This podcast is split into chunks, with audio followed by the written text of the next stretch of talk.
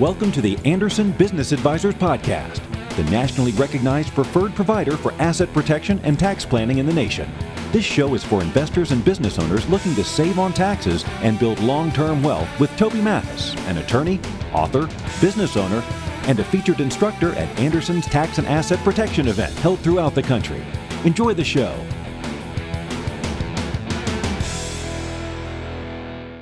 Hi, I'm Jeff Webb. I am Vice President of Professional Services here at Anderson Advisors. With me today is Elliot Thomas, the Tax Advisor Manager. He's in charge of all your tax advisors uh, at Anderson. Toby Mathis is unable to be with us today, so we're going to try to pull through without him. We're going to go ahead and do the Toby check. So if you want to tell us where you are, uh, so we make sure everybody can hear us, that would be great. Yeah, we got San Jose, San Diego, Idaho, oh, San Francisco Bay Area, Michigan, Dallas, go Cowboys. You're not, you're not going to be able to keep up with all of them. So. Utah, Miami, Dallas again, Sacramento, Brentwood. Oh yeah, now here they come. here they come. San Jose to Missouri, Tucson. Very nice. So we, as you all know, we get everybody from everywhere. So uh, just a few of our rules uh, for those of you who are new to us. This is a Ask Live via question answer feature in the Zoom. So if you have any questions, please don't put them into the chat. Please put them into the question and answer section. We have a whole staff there, and I apologize, I don't remember everybody on it, but uh, we do have the a team there of our CPAs, EAs, uh, just about everybody uh, back there answering your questions. And they'll try and get them through there. Uh, so again, put them on the chat sec. Excuse me, the question and answer section, so they can get to them. We'll get through all the questions that we can. We do get a lot of questions during this one hour or so. And then the chat would just be for other questions. And we may not be able to get through all those because we have our list that we have already picked out that we have to get through as well. You can also use chat if you just want to be rude to Elliot. That's fine. Yep. um, Any other questions that we don't get to, feel free to email it into tax uh, Tuesday at andersonadvisors.com. If you need a detailed response, you can become a platinum uh, member where you can submit these questions, uh, questions online. If you already are a platinum member, then you know you can do so. Then lastly, uh, we just try and you know get through this a few questions and uh, have an educational section where we just while while we're explaining the uh, answers excuse me just to give you guys an idea of uh, just more than just what the simple yes no answer is we try and go a little bit more in depth maybe come up with some scenarios of where we would do uh, something this way or that way kind of just playing off your questions that we've already selected. I know we have Pio and mm-hmm. Troy and Dana. Uh, I'm, I'm, sure I'm, I'm missing sure Dutch. Somebody. Dutch is in there. I know. We are less than a week out from our big April 18th deadline, so uh, we may be a little short of people today to answer the questions. We got Ian and Christos as well. Outstanding. Nice. Heavy hitters. Everyone. Uh, there's my Ian and Christos are my two senior tax managers. They carry a lot of the my load in the tax department. So yeah, glad to have them on. Absolutely. So uh, let's see what we got here for. We'll just read through the uh, questions here. We're going to go through all the questions that we will be reviewing, then we'll come back and start answering them. First of all, uh, first question: I am thinking about investing in a Bitcoin mining fund. We will take ninety percent depreciation in the first year. Can I use that loss offset against my gains over the next few years of the fund? Passive loss for passive gain. And number two, our business generated substantial income in 2022 in a single member LLC. Can I create a new LLC and elect S Corp status in 2022 and move income from the single member LLC, the older one, into the newly created S Corporation and be taxed as an S Corp for 2022? Third question Is it true that creating a revocable living trust uh, will raise my capital gains taxes if I sell my property primary residence home? Uh, versus if I transfer my in, in my name, uh, transfer the house into my name, I must live in it for two to five years to qualify for low, lower capital gains taxes. Uh, number four, I have sold a real estate transaction in 2022. Can I avoid capital gains taxes if I purchase another real estate transaction in 2022? Uh, number five, if I am a retired person wanting to give a sum of money to my son, how can I advise him regarding deferring taxes on that inheritance money? Number six, kind of a long one here. I'm on Social Security and still an entrepreneur, but currently have no significant income over the, outside of the Social Security. And I'm looking to buy a duplex with my business partner's mother whose sole source of income is also social security, social security. And where would we where we would each reside separately in the two units on each half i guess. I understand that as co-borrowers we would be uh, fully responsible for the payment of the property if the other one dies and the other person is fairly concerned about her liabilities if something were to happen to me. The question is a living trust pos- a possible vehicle to address her concerns either by guaranteeing the payment account or by paying off some of the selling of the property or uh, some other uh, means such as a life insurance policy tied to the property. Also, in the case of the need for either of us to, to get medical care or uh, care facilities of some nature, that will look at the assets. Is there a way by means of using the living trust or some other financial vehicle that can be used to protect assets for the other party? Long question. Yeah. then uh, I think we're on number seven here. I have a $14,000 tax liability for 2021. I need to open a SEP or a simple IRA to reduce that 21 tax liability. What else can I do for 2021 to lower the taxes? Uh, number eight, my LLC bought a fixer upper in 2000 or in 2021 and uh, sent the 1099 to the contractor who did the repairs. Property is now rented. Does my LLC have to include that 1099 for repairs in my 2021 taxes, or do we have to wait until the property is sold? And then, if I rent a property, is it better to declare it as personal income, or should I better register an LLC or S corporation? Thanks. And can you explain what cost segregation is and how you apply it when you buy a rental? What can be used in cost segregation? Also, if you depreciate a rental property for five out of the 27.5 years and then sell, how does the recapture work and how do you calculate it? Yeah, uh, that's some of the things where we have a lot of our um, content. Uh, YouTube, we are on YouTube right now, I believe. You can ask your questions through YouTube and they will be relayed. Replays, you can watch replays I think some of them are on YouTube, but you can always get them uh, if you're a platinum member. They will be available in your platinum portal. Let's get started then. First question: I am thinking about investing in a Bitcoin mining fund. Will we will take 90% depreciation the first year? Can I use that loss to offset my gains over the next uh, few years of the funds? Passive loss for passive gain. If you're investing in a Bitcoin fund, it's probably going to be passive to you. Bitcoin mining, meaning you don't own the equipment, you're not actually doing any of the mining yourself. So yeah, you're going to get 90% depreciation on all that equipment they purchase, probably thousands and thousands of dollars. But if it's all passive, you're not going to be able to recognize it unless you have other passive income. And since this is business income, we talk about the active real estate rule, mm-hmm. where you can deduct up to $25,000 if you're in a certain income bracket. There's nothing like that for business passive losses. That's right, just for real estate. For those of you who've heard a lot of our questions about Bitcoin uh, taxation, things of that nature, the fact that this is a mining operation, typically you hear that mining is an ordinary activity. Probably not what we have going on here because, as Jeff pointed out, this isn't a fund. So probably it's set up so that the investor is maybe a, a limited partner or something like that too, where it's going to be all passive to them. Just keep in mind, though, for those of you out there who are mining Bitcoin, that that is a typically an active uh, business and ordinary income, mm-hmm. and we would set that up in a separate uh, C corporation or something like that, typically for you. Investing in a fund is quite a bit different than mm-hmm. doing the business yourself. You actually probably have a staff of people in this fund that's actually doing all that investing. Yeah, which gets back to the the you know for all those real estate clients out there where we talk about the material participation for real estate professional status same thing in a business. Uh, if they're not materially participating in the operation of that money fund, then it's just passive to them typically, which is, I suspect, what we have going on here. Mm-hmm. All right, that's number one. Number two, excuse me, our business generated substantial income in 2022 in a single member LLC. Can I create a new LLC and elect S Corp status in 2022 and move income from the single member LLC into the newly created S Corp and be taxed uh, as an S Corp for 2022? Yeah, you and I talked about that yep. this morning. yeah, sometimes we talk about these questions.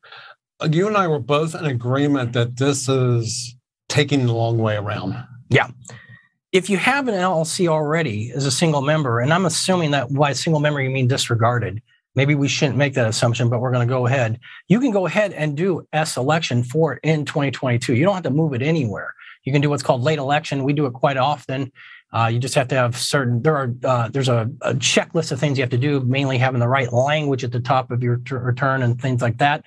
So you could go ahead and get this in an S corporation for 2022 and not bother with a new entity. I can understand maybe there's reasons you might want a new entity later on. Well, at the end of the year, you can set up the new uh, LLC and then merge that business underneath it, and you know, or start it all over in the new one for next year if you wanted to. Yeah, while we're past the deadline for creating an S corp for the whole year, like you said, we have that late election terminology that will let us do it anyway. And I very seldom see them turn that down. Yeah, I've never seen it myself. Uh, they, they have the right to, but they are usually quite generous with granting it. So we can make your existing LLC an S corporation for the entire 2022. If you created another LLC it would only begin at the earliest sometime in April. Mm. At the date wherever you started it yeah. going forward. You'd still have that tag at the beginning of the year where you weren't an S Corp. Uh, you'd be talking Schedule C there, which we frown upon, higher audit risks uh, traditionally. So, really, your option here would turn that LLC into an S Corporation, get through it. And If you're not really happy with it, maybe you wanted it in a different state or a, a different operating agreement or something like that, we can always set up the new one beginning of next year and actually put that business, you know, started under the new one or uh, look at different options. So before you go to LegalZoom, create your new S corporation. uh, talk to a business advisor here, and uh, they'll give you some good advice. Yep. All right. Number three, is it true that creating a revo- revocable living trust will raise my capital gains taxes if I sell my primary residence at uh, my primary residence home? Versus if I transfer to my name, I must live in it for two to five years to qualify for the lower capital gains tax. So yeah, we talked about this one as well. Mm-hmm. uh, first of all, I'm going to jump back to the, to the last part of the question here first, where I think the client is asking, well, you know, if I do it in my own name, I have to do it the old-fashioned way too. I have to live in it two of the last five years. You're going to have to do that no matter what. If you want to take advantage of 121, that's our exclusion. So we're not getting around that. It's just a matter of what we're you're you're distinguishing whether or not it's put under the living trust, the revocable living trust, or basically in your own name that can be done, but you got to be careful because in the wrong kind of trust with the wrong kind of language, it could foul it up. But putting it in a revocable living trust itself, typically that's a grantor trust, uh, and you know, can be taken back out, and that usually doesn't impact it negatively. Now, uh, what Section 121 says, it, it doesn't change your capital gains rate. It just says this amount, either 250,000 or 500,000, depending on if you're married or not, is excluded from gain recognition. Yeah. And as you said, you had to live there in two of the last five years before you sold the property. Putting it in a revocable trust, a living trust, is usually not a problem. Uh, the one caveat I will say is if you are married and you both are co owners, you may want to talk to somebody first. The reason is because should you pass away before your spouse does, that trust becomes an irrevocable trust. And at that point, it could cause issues with the two to five years, even though your spouse is going to get a step up in basis. But the, it's it's a good question to ask: of what happens if if I die before my spouse or my spouse dies before me? Does it foul up the the exclusion? Yeah, and there's definitely situations out there where people have kind of different trusts that develop once one's passed that could maybe take away uh, the ownership of that property from the other spouse where they just have what's called life estate and you may not be entitled to it then. So there are some issues there, certainly. That's a great question. Glad you asked it, but we'd want to have a, you want to sit down and uh, it can be structured in a way that would would would be all right, but you want to sit down and make sure it's it's structured that way. There's another kind of trust called the Q*bert, not the old video game. uh, the Qualified Principal Residence Trust, I believe it is, that also kind of serves the same purpose. I don't know that we promote those. Yeah, we haven't done a lot with those that I've seen. Mm-hmm. But they are out there, and that's something else you could look into to kind of retain the 121. The 121. Thank you. Yeah. All right. Did I tell you all that we're, a week out from the deadline? Oh, go ahead. next deadline. all right. Uh, next question. If I have sold real estate, I have sold a real estate transaction in 2022. Can I avoid capital gains taxes if I purchase another real estate transaction in 2022? This is a popular question. I hear this all the time. So, Jeff, I sell something, I got capital gains in this year. Can I take it automatically and go and invest it in something else and not have to pay capital gains on it? It depends. Yeah. if you have already sold it and you've gotten the proceeds from the sale, Section 1031 is off the table, the like kind exchange. And Why? that's that's pretty much what you're talking about. That I want to sell my property and replace it with another property. Well, when you do that, you have to use what's called a qualified intermediary, and you can never touch the money. And it has to be done within that tight time frame 45 mm-hmm. days of listing the new properties the replacement properties are called they're called and a total of 180 till from the sell original and you can't just pick out and start at 1031 right after the process it's really too late and as Jeff points out, you want to work with a qualified intermediary. I think you're required to now. I Oh, believe yeah. after the 18, I don't think you have a choice. I think you have to have a QI. Because if you get a hold of the cash in any Yeah, any done. form, you're Mhm. done. So we're not going to avoid capital uh, gains tax in that manner by reinvesting, perhaps like that. There is still the um, the opportunity zones where you could put capital gains in there and defer for just a little bit. I don't think that's the the you know maybe the best choice because it is just a def- temporary deferral uh, for a very short period of time, and then And, and the 10% step up's gone. Yes, yeah. There's no step up. All the real juicy parts of the opportunity zone are gone for this mo- uh, for the most part. Uh, so that might not be an option.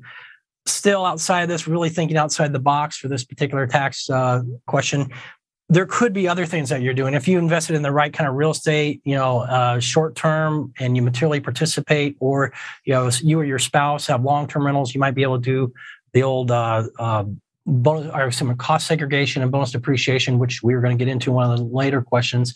But those might be other methods to hit your ta- your return somewhere else, lowering the effective uh, tax rates all over the return. Maybe impacting your capital gains, maybe not, but at least we'll go through your ordinary income first, which is always best. Uh, and depending on how much gain you have, um, what's the number that Toby usually quotes? If you're married and making $85,000 or less, you're not going to pay any capital gains tax. Yeah.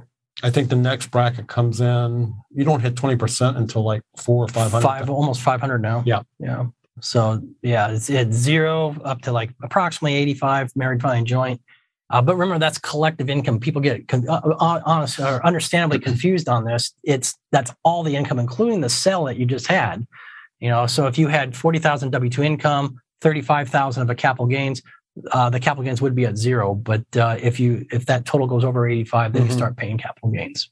All right. I'm a retired person, want to give a sum of money to my son. How can I advise him on regarding uh, regarding deferring taxes on that inheritance money? Uh, the first thing is you don't need to tell him anything because he's not the one who has to pay taxes on it. I can give all kinds of money to Jeff. He doesn't have to pay tax. The recipient doesn't have to pay tax. It's the grantor that may have to, uh, the the donor, the the person gifting, if it goes over goes over a certain amount. Now it's sixteen thousand a year right now that I don't uh, I can give without having to report anything. It doesn't impact me at all. But if I go over the lifetime exclusion, which is just short, maybe around 12 million, it's 11 million, 11.7. That's 12 million and 60,000. There we go. We broke 12 million. That's a lot you can give away in your whole lifetime. So I give Jeff a million today. Now I do have to fill out a form if I went over that 16,000. I think it's a 709. Always mix it up. 709 for the gift.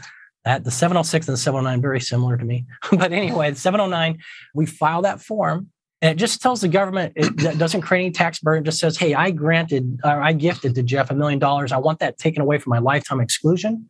Don't have to pay any tax. And certainly Jeff as a recipient doesn't have to pay any tax. So what I would tell your son here isn't what he needs to do about deferring taxes unless it's over $12 million, but maybe about how to invest it so that he can have great tax returns, like can get into real estate or something like that, or proper structuring with trading in Bitcoin and things like that. And, and, and what that gift tax return does that you gave me a million dollars and you filed it, you're saying I gave away a million dollars and it's going to lower that twelve million sixty thousand dollar limit down to Mhm. eleven million sixty thousand dollars. Yep. So it comes off your estate. So when you die, they're going to look at how much I believe it's called credit is left for your lifetime estate. No, that's wrong word. But for your That's fair. estate, Yep. That's, uh, I'm a bit short on that right now. I got a ways to go. I, also want to talk about the that you mentioned the sixteen thousand dollar gift, Yep. the annual exclusion, where you don't have to report anything. Well, let's let's look at the math and the multipliers in there. So I can give my son sixteen thousand dollars, but I'm married, so my wife can also give my son sixteen thousand dollars. That's right. And my son is married, so we can each give her sixteen thousand dollars. So we can effectively, by giving to different in- different individuals, giving to different people, we can give sixty four thousand dollars to couple to couple. couple to couple. Yeah. So It's a really great deal, and none of it has to be reported. something we never talk about is the also the five twenty nine gift. You can donate up to five years of five twenty nine deduction, five years worth of gifts. So that'd be sixteen what eighty thousand now. Yeah, 80. So you could contribute eighty thousand dollars to a child's or grandchild five twenty nine plan in year one. Now you can't give any more over the next four years, but it's a way to front load your five twenty nine plans also. So And if you all- could, and all that will just grow. Yeah. You know, Uh, yeah, it's, it's a way to get more money in there quicker, so you can take advantage of that timeline. Mhm. Yeah, it's, it's kind of a nifty little deal for for college and things like that. It doesn't even have to be college anymore. It can be for other, I guess, qualified. K through twelve. now Yeah, yeah. for private school. hmm So a lot of a lot of benefits there. One last thing: if you receive gifts from foreign individuals, Ah, yes. if those gifts are more than a hundred thousand dollars, there is a form to fill out. I want to say it's a thirty-five twenty, but I'm not sure. That one I'm not going to remember. I, I, Uh, but yes, there, that is the o- only other exception that where if you receive a gift, if it's from a foreign individual or a foreign trust, you may have to fill out uh, a form. Still no taxes to pay. Yeah. That's the key. Is typically you never tax the recipient. It's the the one giving the gift. If anybody's going to get taxed, and as we've said, that there's a lot of ways to get around that where you don't even have to ta- be taxed on that. So, uh, great question. I think hopefully that will give you some options uh, of what you can do for your son there. IRS just wants to make sure you're not laundering money for the cartel or something. Yep, exactly. All right. Uh, see here. I'm on Social Security, still an entrepreneur, but currently no significant income over the Social Security. I'm looking to buy a duplex with my business partner's mother, who's also sole, sole source of income is the Social Security, and where we would each reside in one half of the duplex. I understand that as co-borrowers, we will each be fully responsible for the payment on the property if the other person passes, and uh, the other person is fairly concerned about her liabilities if something were to happen to me. My question is a living trust a possible vehicle to address her concern either by guarant- uh, guaranteeing the payment amount or by paying off and selling some property, some other means such as a life insurance policy tied to the property. Also, in the case of the need for either of us to, to get or need med- medical care or facilities uh, that would look at your assets, uh, is there some means by which the living trust or some other financial vehicle may be used to protect the assets for the other party? That's a lot. um, you know, this is one that definitely Jeff and I kind of looked at beforehand. Uh, first of all, we just, you know, we don't like the idea of being co-borrowers in there. You really want to have it separated if at all possible, uh, because that really kind of creates a, a fly in the ointment on things. Because uh, certainly life insurance policies can be set up, you know, to where something's paid off, or you know, that's not unusual. But the living trust, remember, these are different documents for two different people, so they really wouldn't be intertwined too much. Uh, and this is really kind of a an elderly law specialty uh, type thing. Uh, also, uh, we talked about the um, five years for the irrevocable trusts. on Yeah. Well, let- let's kind of break us down. Two different unrelated people owning one property. Now, it's not a rental property, it's both a primary residence. First off, I think if you were purchasing, it sounds like it's one property, correct? Yeah. Duplex. I would probably be more comfortable if you were buying your half and she was buying her own half. There's still things you can do so that whoever's the survivor can end up with it, the whole thing, whether that's through a will, through living trust. But I, I think you you may have issues with both of you owning half of it and only living in half. Because we talked about, we didn't weren't sure they could even title it out as individuals for each separate half if they're if it's the same loan it's covering the whole so unit. let, let's look at a couple different things. Tenants in common, does that work here? I don't know that it does because if you're tenants in common, you still own a fraction of the whole thing. That's right. Yeah, I, I don't think that. I think everything when we're trying to keep as co-borrowers, co-owners in a sense, but yet call separate parts. Boy, we it would just be a lot easier if you could each independently own your own half What about joint tenancy with the right of survivorship. with the right of survivorship? Correct. Uh, I mean that that might be a possibility. You know, basically, you just be giving it all over to uh, to the other person if one passes. So um, it, it might be, but I just don't know that. You know, you're going to have to make sure everyone's will is saying that, that, or the excuse me, the living trusts are properly assigning that out for each, and that takes some trust there because I, I you know, Jeff would never know what I'm writing in my living trust Mhm. you know no, nothing to say that that would you know stand as an agreement so i get back to why we don't want to dodge around this question Uh, if at all possible we could keep this separate separate owners i think that's just going to make a, your life a lot easier So, so let's talk about a couple things like mortgage interest and taxes. Taxes really isn't a problem because if you pay taxes, you get to deduct them up to that ten thousand dollar limit. correct Interest, on the other hand, you have to own the property. So it has to be titled to you, and the property has to uh, secure the loan. building. Mm-hmm. So I, I kind of feel like there would be a conflict there. Yeah. If, if unless you're both on title, and then the title gets very confusing for me. Yeah, and, and real estate attorneys who deal with this might be able to have some solutions to that. Uh, I mean, like some of our staff, our, our platinum attorneys might be able to look at it a little bit more from a tax aspect, though. It creates some, you know, some possible problems we may not want to have to address. Now let's talk about. She mentioned life insurance. So you and I buy a condo together or uh, duplex together. I die. We've set it up so you're going to inherit my half. But what about the mortgage? Well, I have life insurance that will pay off that mortgage. So yeah, that idea I like. If we, I mean, uh, plans can be worked with like insurance plans to use those funds, but again, we need to make sure it's earmarked towards that. I never trust the other person if it's, you know, especially, you know, if it's not family or something like that. So you get my share of the property with a step up in basis, mm-hmm. and my death pays off any loan. I want to have my death investigated. Yeah. because you seem to come out really well ahead. Uh, yeah. Uh, now, my, my problem with the insurance in this case is uh, you both mentioned you're on Social Security. So we know you're at least 62 Mm. And the problem with life insurance is it gets really expensive as we get older. That's even even term great, life. Great point. Yeah. So yeah, it's still a good idea, but is it going to be plausible to do that? That might bring it. Jeff brings up an excellent point. You know, those rates are much higher as we get older, so that could even put down. Well, I kind of like that idea a little bit because life insurance plans are used often to pay off debt in a business or something of that nature.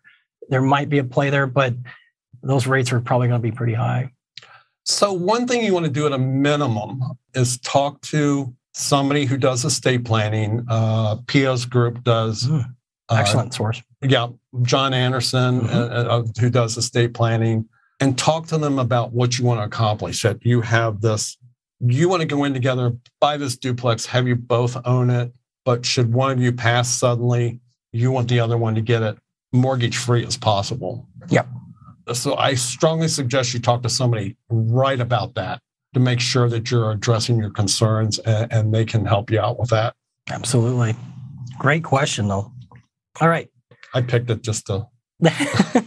Uh, I have a $14,000 tax liability for 2021. I need to open a SEP or a simple IRA to reduce the 21 tax liability. What else can I do for 2021? Well, let's talk about the SEP or simple. So you need some kind of retirement account traditional IRA and Roth IRA, you have until April 18th to fund that. Now, as far as the simple or the SEP or even a 401k or any kind of qualified retirement plan, it's going to depend on where your income's coming from. If it's coming from an S corp or C corp, like you're drawing a salary, uh, you could set up a 401k plan for that. If it's coming from a partnership or from self-employment, you could do go the SEP route is probably a better way to go. I don't know about the simple IRA. Simple just has a very low amount that you can contribute yeah. to it. The bonus of that, though, the, the the the, is that your your your SEP is going to be based on up to twenty five percent, depending on if it's an employee, or twenty percent if you're self employed, mm-hmm. of your overall earned income. So uh, the simple doesn't have that limit. So you know, if you're looking at lower amounts and want to max, maybe the simple. I think it's about fourteen thousand, as I recall approximately, yeah. give or take. Uh, whereas the SEP has a higher limit, almost equivalent to the solo 401k, 58 in 2021 plus six, uh, six five for the over 50 or, or uh, 65 for the catch up. Yeah, for the catch up. And so higher amounts you can put into the to the the SEP, but if you don't have a lot of income because you are hampered by that 20% earned income from your self-employed business uh, potentially. So that would certainly be one one but you already know that uh, in your question that that is something that you're already looking at. So you might want to calculate there as toby says and you know calculate calculate calculate see which one gives you the best of the two that you can put the most into there. So there are other options outside of what you address here the next one that's popular is an hsa but you're going to have to have a high deductible plan which is approximately 1400 uh, deductible for a single 2800 i think for married filing joint if in 2021 and you may not want to change your plan that you already have so that you know comes with baggage as well it's not a perfect idea but if you could make that work if it does fit into your scenario it's a great deduction yeah it, once the year has ended it makes it really difficult to find deductions. And I think that's the key point. We could talk about if you own a real estate, can you do cost segregation? You could do that. But then again, we have to look, are you a real estate professional? Are you going to actually be able to use the deduction? Right. So yeah, w- once the year closes, it gets really hard. Yeah, the, the, the options kind of get limited, but it, employment plans, as you as you address here, HSAs, those are things that we are allowed to do after the the books have closed for twelve thirty one. Uh, but then it becomes time is also running out for HSA. That's also April 18th. Yeah, yeah. So we want to get on that if it's if it's at all feasible. All right. My LLC bought a fixer upper in 21 and sent a 1099 to the contractor who did the repairs. My property is now rented. Does my LLC have to include this 1099 for repairs in 2021 taxes, or do we have to wait until the property is sold? Well, a couple things here is a fixer upper, and we're talking about renting. So this really, I think, twists on or turns on what was the original intent when you got the building? What was it you were trying to do?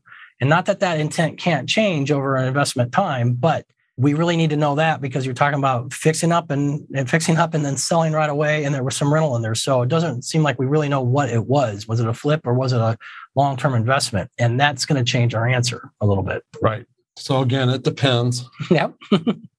This is a case where you really want to be careful about how you segregate your expenses.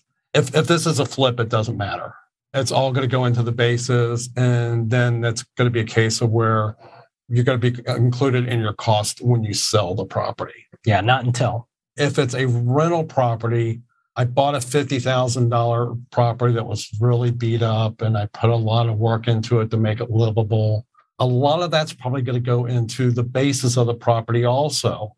Because eh, here's what typically happens I can have two properties that are identical or should be one selling for 100 and one selling for 50. Why is the one selling for 50? Because it's the $100,000 model that just had the tarnation beat out of it. so I know I'm going to have to put money into it to get it back up to that standard.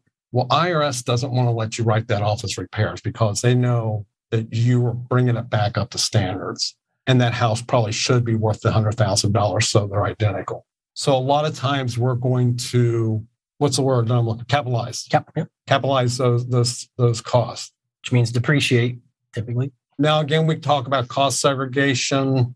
If you're a real estate professional or if your income is not all that high to start with, we'll say below 150, then you might want to do a cost segregation where you can actually pick out what pieces of those repairs and the actual cost of the house that you pay for are not really the building, but are parts of the house furniture, fixtures, things of that nature. Exactly right.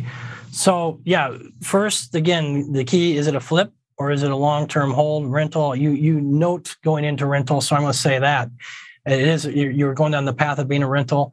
Any repairs up right before you uh, it was available for service, available to be rented, will go to basis to be depreciated. Mm-hmm. Any repairs after that or any work done after that will either be a repair or it will be uh, an uh, improvement, which will be added to basis. Repair deducted immediately in the current year. Improvement added to basis. But then, as Jeff points out, you can do things like a cost segregation, perhaps break that depreciation up, speed it up, and then if you hook it with bonus depreciation, you're getting a massive deduction potentially right away the first year but how's that affect our return? All depends on whether or not it's going to be a passive investment right. or is it active. And so, unfortunately, your question's got a lot of deep crevices to go into, but that's what's kind of neat about it. You know, it shows that there's a lot of flexibility here. But we need to know what is happening on your return. Are you a real estate professional? Is it a short-term rental that you're materially participating in or not? And those type of things. Or are we looking at the true uh, passive activities land? But if you have 100,000 AGI, as Jeff mentioned earlier, you can deduct up to 25,000 of passive losses in real estate. That's unique to real estate, not in the Bitcoin example, as Jeff pointed out. But as that that slowly phases out as your AGI gets to 150, so you may lose that too. So if you have a high AGI, 150 plus, you may get stuck in passive losses which isn't the end of the world. And you may have a plan for that, but just be aware of it. I'd hate to see a situation, put this money in there, uh, fix it up, and you aren't able to release that expense to help you out immediately. One thing I don't like to see on a Schedule E, which was where you report uh, rental property, is this big giant number under repairs. Right. um, just because like if I'm an IRS agent, I'm going to go look at it and say, huh, I wonder if these really were repairs and if they can prove them. Yeah.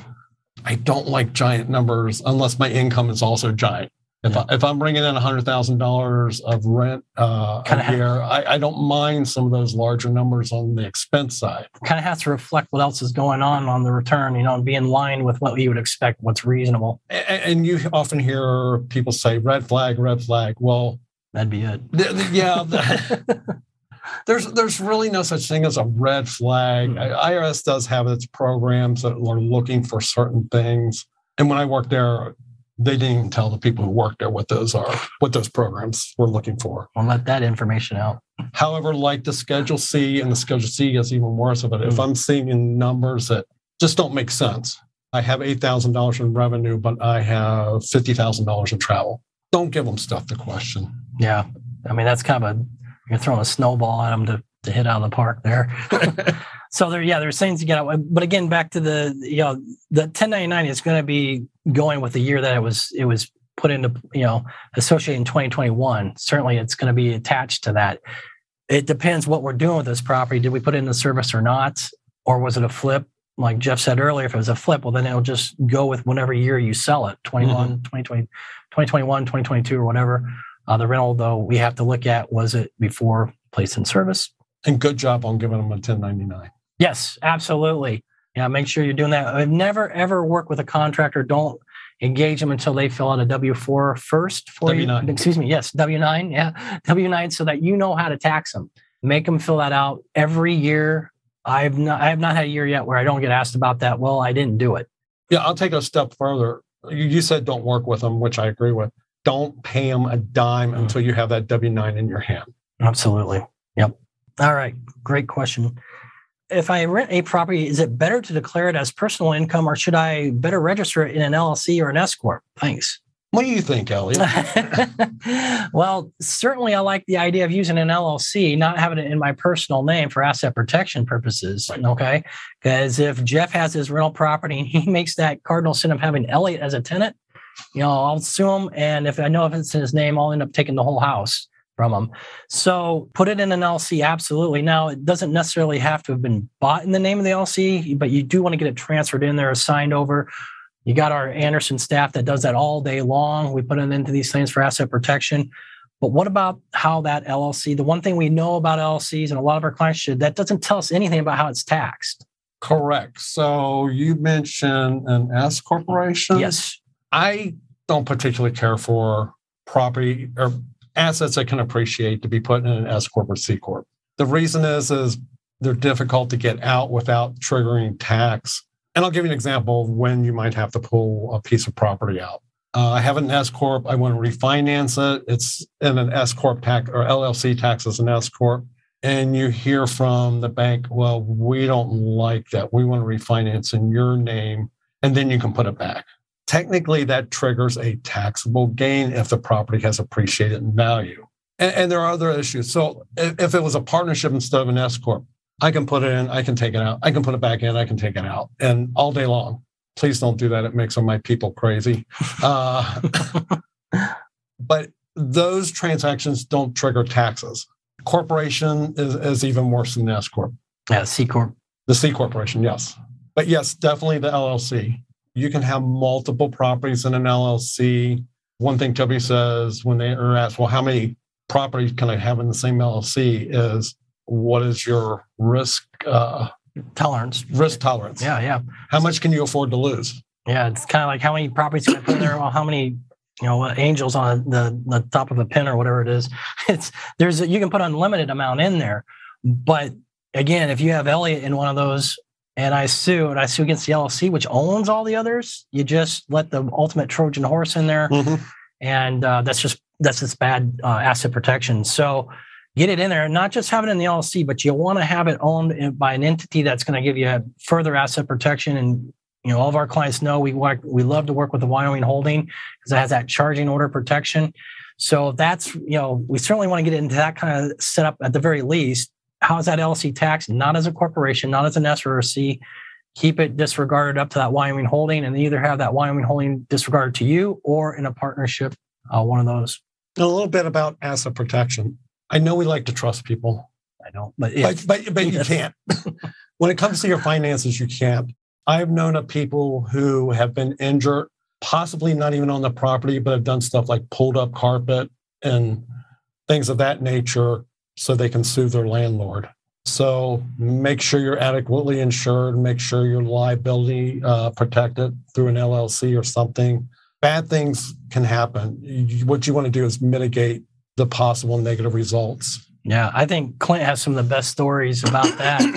some of his family renting out some buildings where they had just bad tenants doing bad things, drugs and whatnot.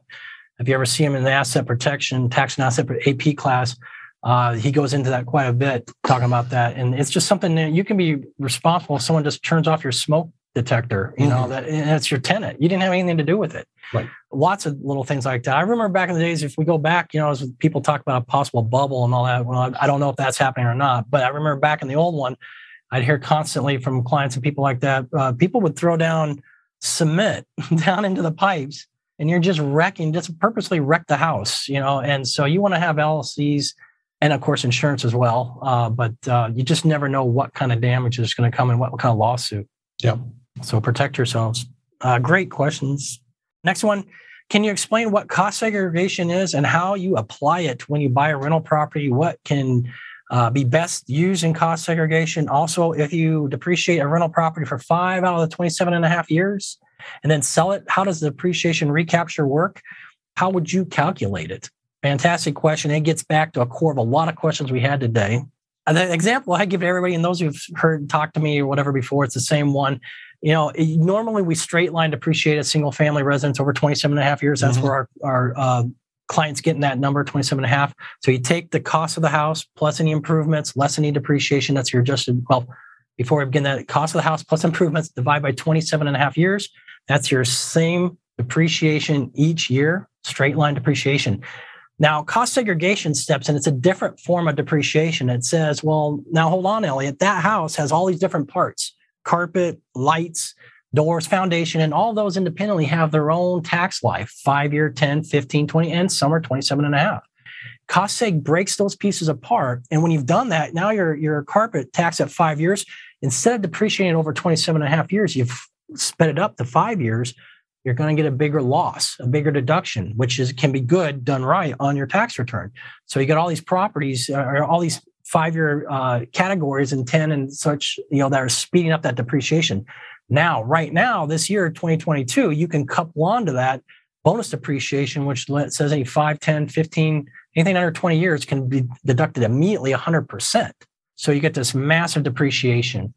That's the key to it. That's what what you always hear us talking about it over and over and over. Next year, it's still really a great deal. It goes down to 80% bonus depreciation, mm-hmm. not 100% anymore, but still a really great deal. I personally think that's one of the reasons no, no one ever talks about why people keep investing in houses right now, even though prices are going up. They're usually investors. That's just it because they know about the appreciation.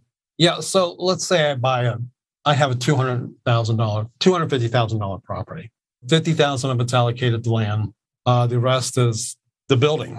I go in and do the cost segregation. They say, oh, these cabinets are seven year property. Your appliances are five year property.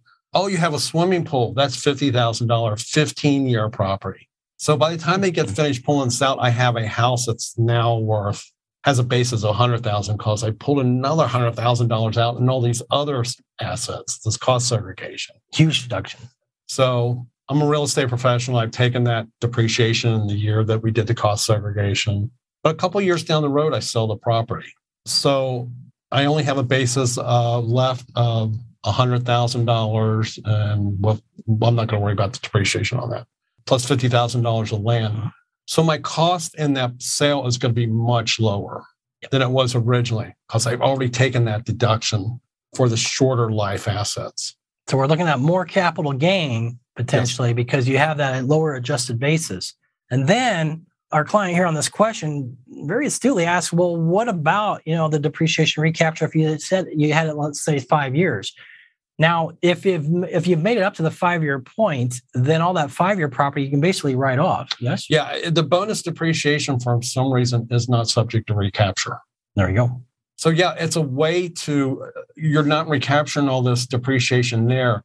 Instead, you're paying capital gains on the house itself, which you really want to do because you don't want to pay what's called Section 20, 1245 recapture at your ordinary rates. You want to pay long-term capital gains on at those lower rates. Yeah, that's a big point there is that this property is no longer what we call real property. All those 5, 10, 15, we turned it into what's called 1245 or uh, basically tangible property. Uh, so uh, different depreciation rules there. So you might have some, you're going to get taxed at ordinary rates, but if it's at five years and five year property, you can go ahead and just write that off. Typically, you don't have to worry about that. Now, 15, 10 year property, you're going to have some uh, some uh, capital gains that you got to pay tax on, but um, not not the uh, the five year in this case. So let's go back for a second, back to the 1245 property. Yes. The, anything under 20 year lives here's why the depreciation recapture doesn't happen on that. When I go to sell my property, I am allocating all the sales price to the land and the building. I am not allocating any money to my carpet or my garage door or this or that because I'm figuring those are probably pretty much worthless. They've already been fully depreciated and so forth. So the thing with depreciation recapture is depreciation recapture is limited to the gain on sale if I'm not selling those assets for, if I'm not getting any gain on those assets, the short life assets, then I don't have any recapture on those assets. Exactly. So that works out really well at that point. You know, but you're still going to get because, as Jeff points out, you you did lower your adjusted basis, so you're going to have more capital gains. But also, I'd say, you know, let's not be afraid of capital gains. That's a far better deal than you know 37% if you're in a high tax bracket. So it's always going to be lower I think I can't think of an instance where capital gains would would be at the same level as your ordinary capital uh, tax tax bracket. So it works out really well that way. So let's talk about. I'm not a real estate professional. This uh, cost segregation always works if you're a real estate professional. Or what's the other one? I've internally participating short term. Short term, yeah, short term rentals. Yep. Which aren't really rentals, but nope. we're not going there today. but let's say I'm not a real estate professional and, and I'm holding these long term properties why would I do a cost segregation? Well, I'm not going to be able to take the loss, but that loss doesn't go away. Uh-uh. It sits there until you get rid of the property or you have other passive law or income. So I hold it for five years. I got this hundred thousand dollars of depreciation expense that I've never been able to take the loss. When I go to sell the property, it releases all of that loss. Lets the pals out. Lets the pals out. Who's your pal? So yeah, it's it's a good opportunity to to take it at that point. And we and we do have a few clients that uh, have a lot of losses from cost segregation just sitting there with a full realization they weren't going to be able to recognize them uh-huh. at that time. But that man, when they sell it, those things just come out. And the, if they have multiple properties, you sell one property. This is again, you're not real estate professional, so you didn't aggregate or anything like that. You sell one property, all your pals get released to help defeat the capital gains on that property. So not just the the, the capital gains associated with that property, but all of your pals get released for that to wipe it out. Can't be used to go higher on other things on your income.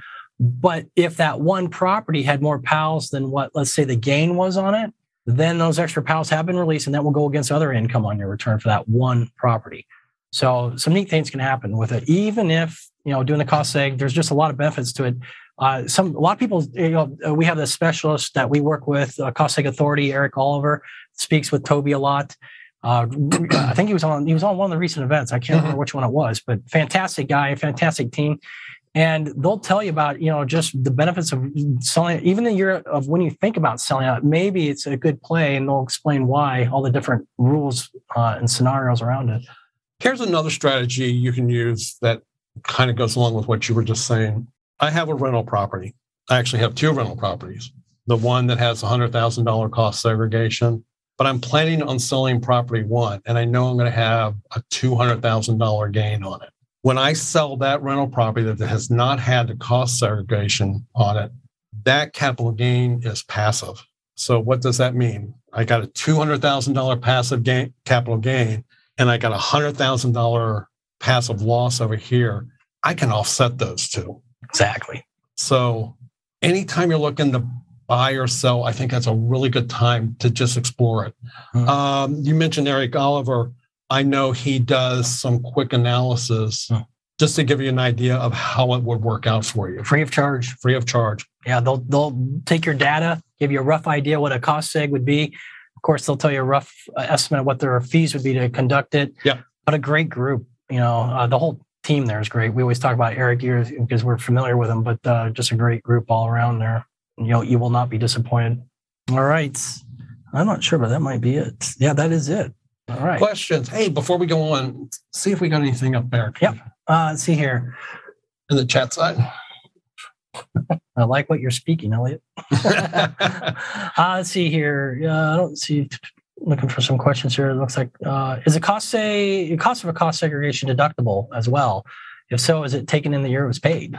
Yes. So here, here's how this is going to kind of work out. You can still get cost segregation for 2021 up until the due date of your return with extensions if you have an extension. So the cost segregation itself, that extra depreciation would be 2021. The expense of the cost segregation would go in 2022. Cash basis. Cash basis. There we go. Uh, can you touch at all on nonprofits? Taxes for nonprofits. I mean, we can say basically, as long as it's doing its mission, if you will, it's typically if it's earning income related, that's not taxable. It is possible, though, that would mean that's a great question. I'm sorry, I didn't catch it. As a Lentina, you could have a nonprofit get into some business that isn't really on its path of societal benefit that could cause it to pay taxes. We call that UBIT, unrelated business income tax, mm-hmm. and it's taxed really high. So we want to really avoid that like the plague if we can. I'll say this about nonprofits. I'm all for people starting a nonprofit. You have to decide what your mission is before you start, before you create that entity. Uh, it's typically going to be a corporation, a true corporation. You'll set up, you create it, you'll donate to it. Uh, you could donate cash, you could donate. Appreciated property is always a good one. Mm-hmm. Uh, we've had people donate appreciated cryptocurrency if you donate appreciated property, you typically have to get that appraised, uh, even for cryptocurrency. The one thing that is not the mission of your nonprofit is to benefit you. Uh, there may be some benefits to you. You get to deduct, you get to write off that uh, the contribution, especially that appreciated property contribution. Yes. And so forth. But what we really want people to keep in mind is this is you doing something for the community because you've done well in life and you want to pay back. We've talked about affordable housing, shared housing, various other things. We have people. Uh, I love the animal benefit. Oh yeah, yeah. I love the one. Uh, one of our clients uh, set up a whole thing for autistic, the autistic adult children houses, uh, especially designed for them to live in and things. Just neat ideas out there. And I'm sorry, Lanisha, that was uh, butchering your name there. Uh, but it's a great question. But back to it, you know, you're specifically asking about taxes and nonprofits usually not an issue as long as you're doing your mission. But to Jeff's point, you want to have that mission kind of clear when you start. You want to have something that you're passionate about and you love. Don't just do it for a tax deduction because that ultimately it's just, I don't think you're going to be happy with it.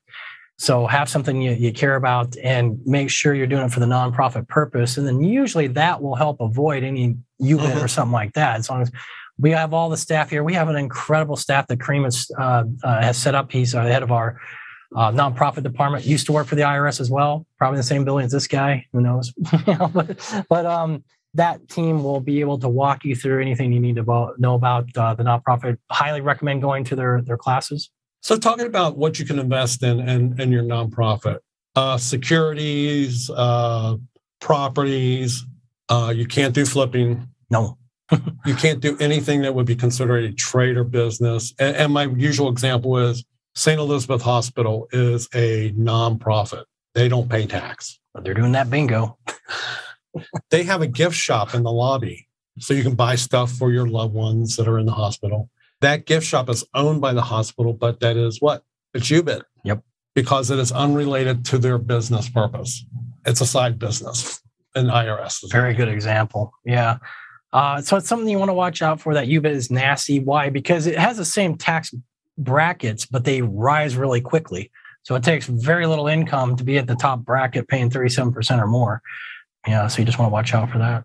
Uh, Lanisha, again, I have a nonprofit that will provide a home to the aging, foster youth, and I'm looking to get properties to rehab to allow them to help rehab and live in for 12, 24 months at no cost to the fosters.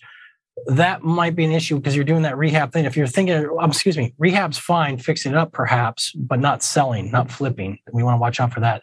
Again, though, you know, Kareem and staff we have that nonprofit uh, event. I don't know what the next date is, but uh, we have that on our website under uh, events, and and uh, Kareem is just excellent. Yeah, I'm I'm kind of on the fence about that one in particular. About if you're buying properties at lowest discount or cheap, fixing them up, and then selling them. You really need to have somebody look at that model. That yeah. may actually be okay, but I want to be very careful with that one, though. Yeah, that can get you into trouble. And what can happen with the UBIT is has told me is that they could, you know, in egregious situations, uh, take away your nonprofit status. Uh, and so, yeah, we want to watch out for that. Uh, the other term you want to be aware of is private inurement. Yeah. uh, means you can't profit from your nonprofit. Yeah. You, you can certainly take a reasonable salary for what you're doing, uh, reimburse expenses to you for things that you provide for the nonprofit. But over and over again, you're going to hear the term reasonable. Yeah. And, you know, so the idea there is you donate a hundred thousand, don't give yourself a $50,000 paycheck. You know, that's, that's just not reasonable. So, uh, you know, no business would be able to run on that. No, why should a nonprofit be able to? We love the nonprofits and we love the people with good motivation for doing it. Yeah. Yeah. And that is the real, you know, I talk to a lot of clients who do this and, and they do that thing that they're passionate about. And they tell me, uh, uh, you know, years down the road, they always say the same thing.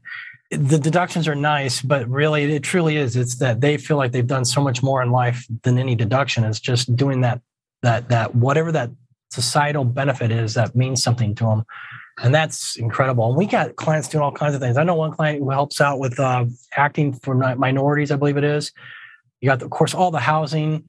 There's just everything. Dogs for the veterans. That was the most astonishing thing. One of our clients does these uh, uh, dogs for for post traumatic. Yep. Yeah. I got uh, the T-shirt. And something like a hundred percent. You know, just incredible uh, success rates with those those little dogs. They're not little like German shepherds, but uh, just amazing things our clients are doing with those. And so a lot of great stories, very inspiring. Yeah, these nonprofits work best where it's your passion. Hmm questions, you can email us at taxtuesdays at andersonadvisors.com. And please visit us at andersonadvisors.com. We got a lot of good material out there. Look for the video page, look for it on YouTube. And I think it's the next slide. We're always adding more. we appreciate you stopping by and listening to me and Elliot chat. Yep. uh, try to answer your questions. Toby, hopefully, will be back in two weeks. I'll be in the back answering questions. we'll chain Elliot back up to his desk. There we go. Uh, no, I appreciate you uh, filling in for him today. Happy to do so. And everybody have a good week, and we will see you next time. Thank you for listening to today's podcast. Show notes for links to everything mentioned in this episode can be found on our website at andersonadvisors.com slash podcast. Be sure you subscribe to our podcast, and if you are already a subscriber, please provide us a review of what you thought of this episode.